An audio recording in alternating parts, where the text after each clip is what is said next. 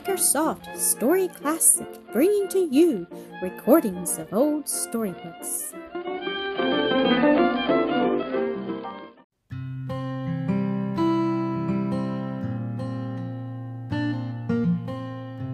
Matthew called Jairus' daughter raised from the dead. Weekend Bible Stories collection.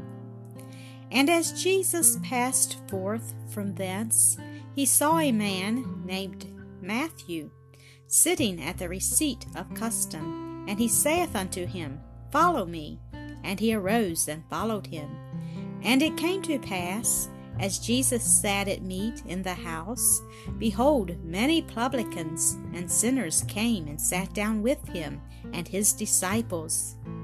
And when the Pharisees saw it, they said unto his disciples, Why eateth your master with publicans and sinners?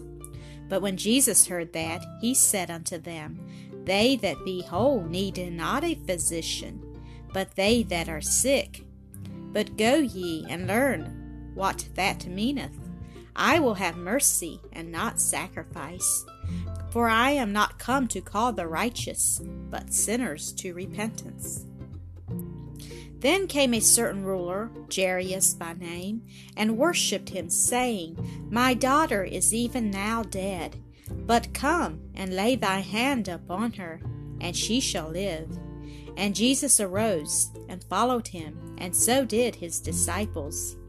And behold, a woman which was diseased with an issue of blood twelve years came behind him, and touched the hem of his garment.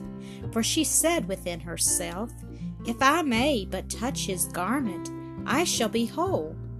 But Jesus turned him about, and when he saw her, he said, Daughter, be of good comfort, thy faith hath made thee whole. And the woman was made whole from that hour. While he yet spake, there came from the ruler of the synagogue's house certain which said, Thy daughter is dead. Why troublest thou the master any further? As soon as Jesus heard the word that was spoken, he saith unto the ruler of the synagogue, Be not afraid, only believe. And he suffered no man to follow him, save Peter and James and John, the brother of James.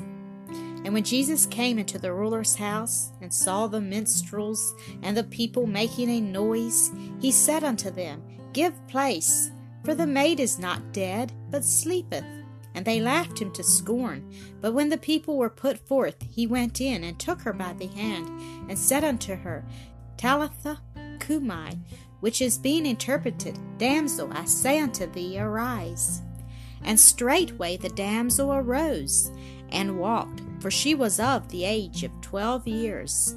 And they were astonished with a great astonishment, and he charged them straitly that no man should know it, and commanded that something should be given her to eat.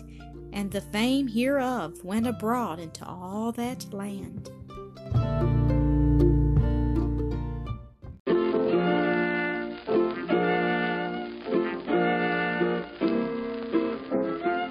Thank you for listening to another episode of Acresoft Story Classic.